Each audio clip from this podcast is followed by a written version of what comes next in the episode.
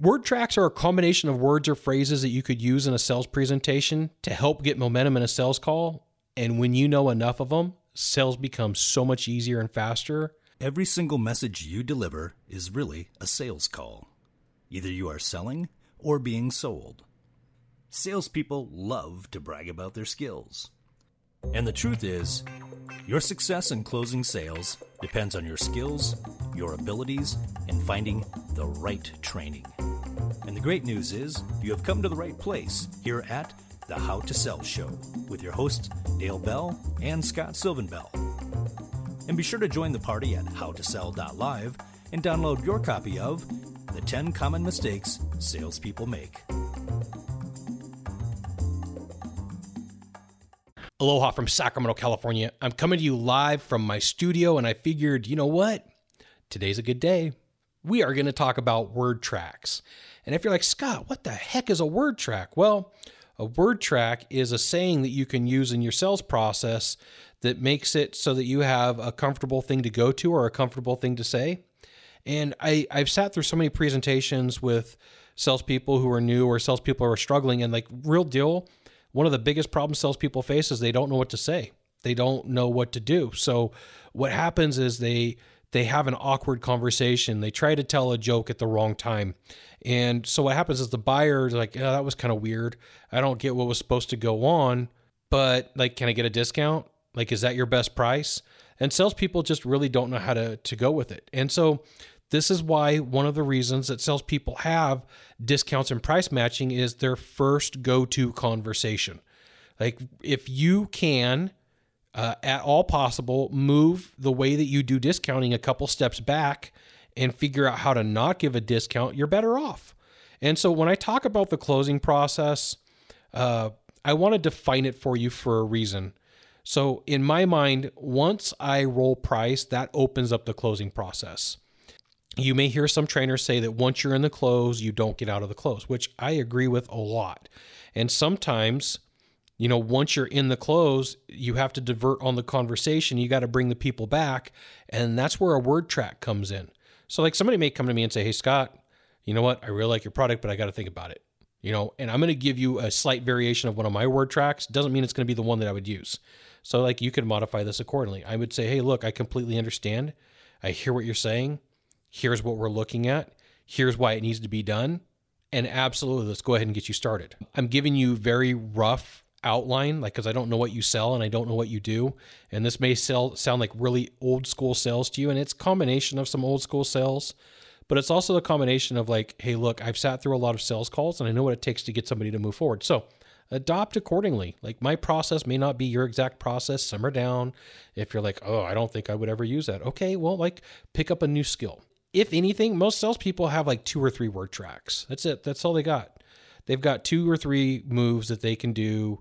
Uh, like when when the buyer's got issues with them, they could do a punch, they could do a kick, they could do a throw. That's it. Like you need to have a lot of content. And the problem is if I give you too much content, you're gonna be like, I don't know what to do. I'm overwhelmed. So I'm just going to give you a couple of them. A thing to keep in mind is the average closing time. Once again, the closing process, once your roll numbers, is one tenth of your presentation time. If you have giving a presentation for an hour, it could take you about six minutes to close. You got to have some content for that.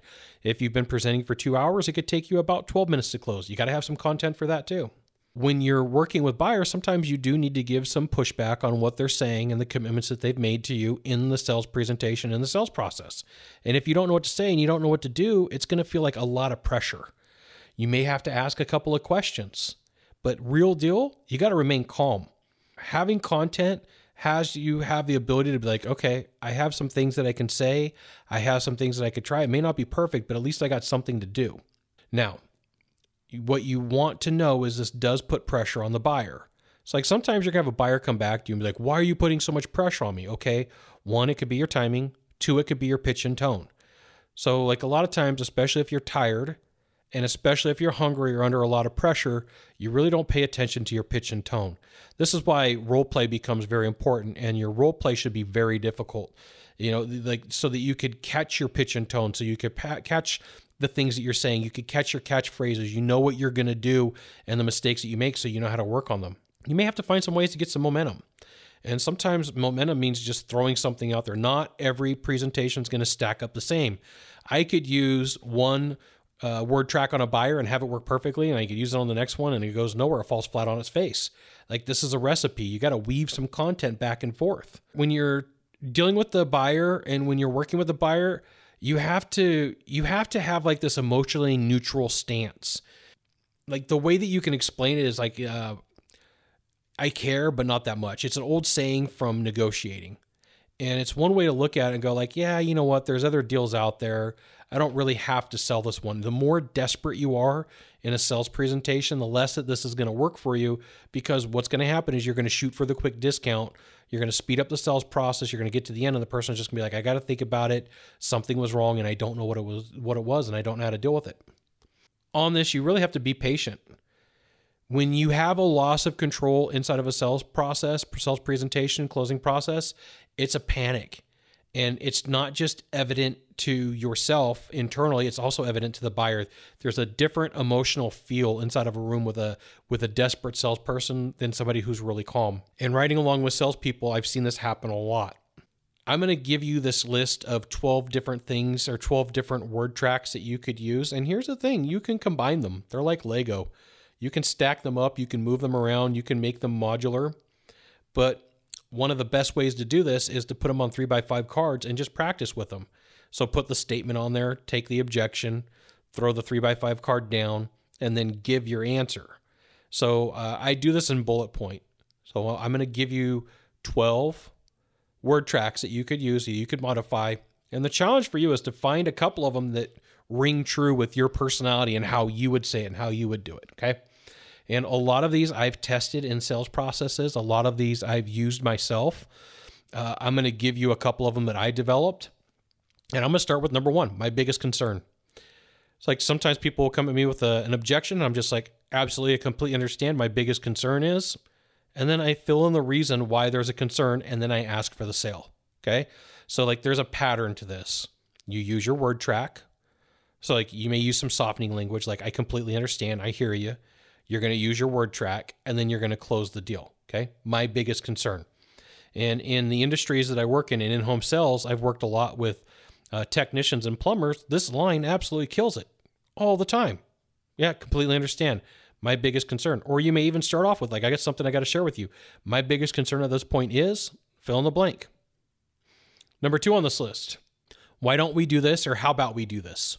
So, talk about momentum in a sales process. Someone says, I got to think about it. Completely understand. Why don't we do this? You know what? Uh, your price is too high.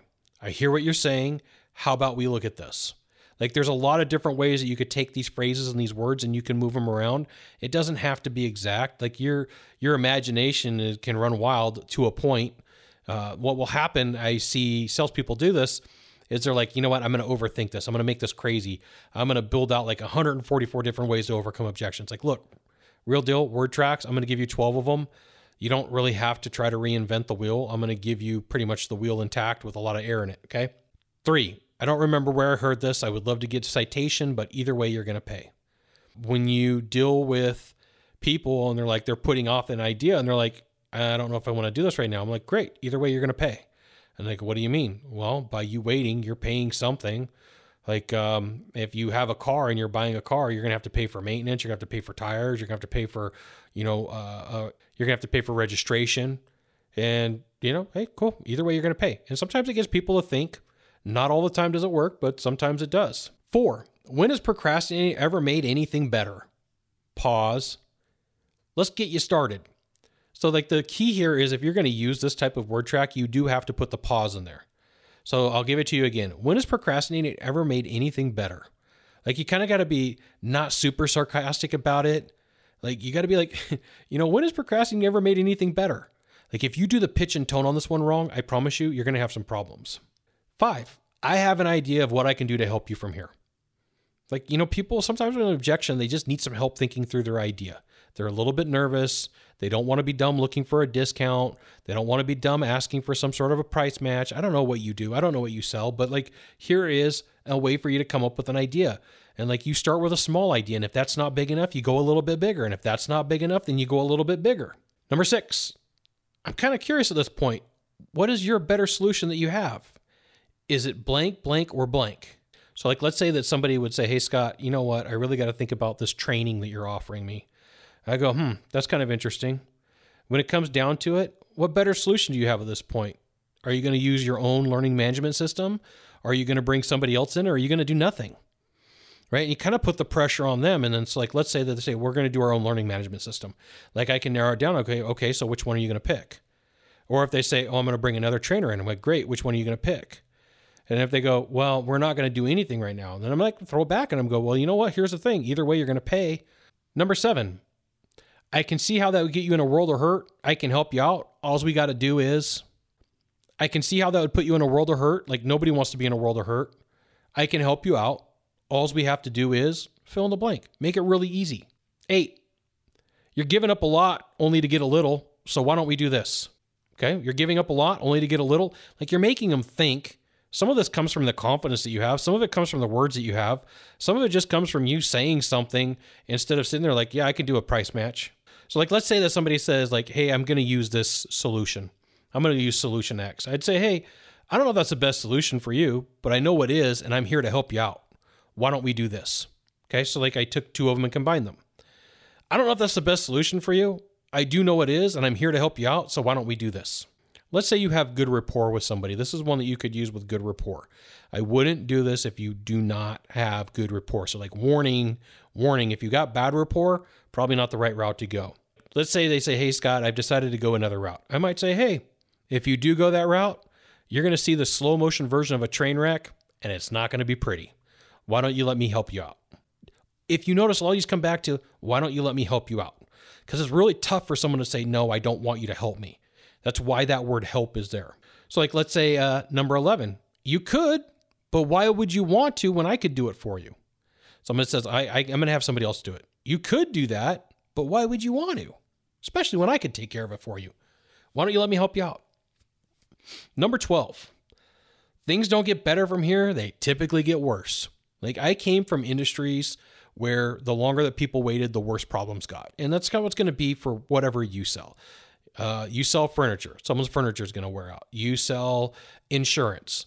You know, at some point, if someone's insurance isn't going to get taken care of, it's going to be a problem. My dad passed away. Thank goodness he had good insurance in place, right? I think about that just about every day. My mom would be in a world of hurt if uh, my dad did not have insurance in place for some of the things that he had going on in his life.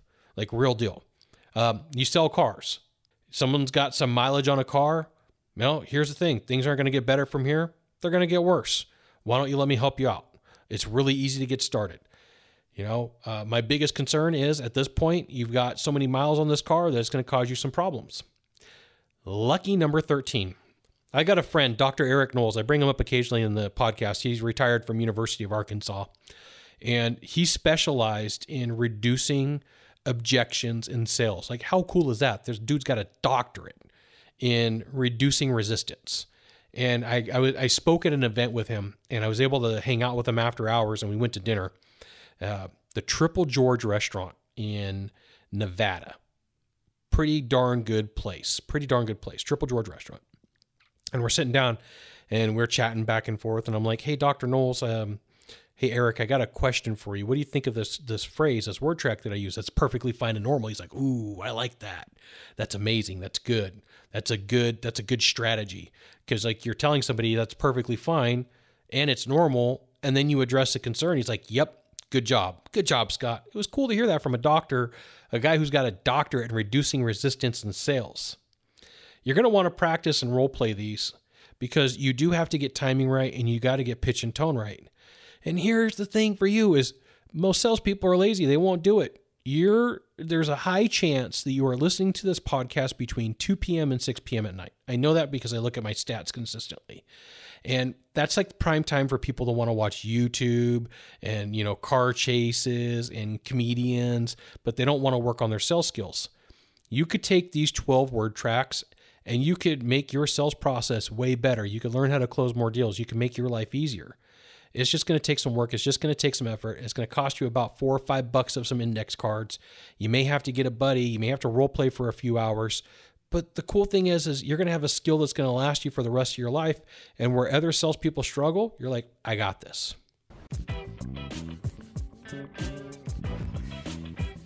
Thanks for checking out this episode of the How to Sell Show. You can join the party at howtosell.live to get the show notes, links, updates on new episodes, recordings of previous episodes, articles, as well as videos. You may not know this sales secret, but sharing this episode with a friend will bring you good luck. See you soon. Mahalo.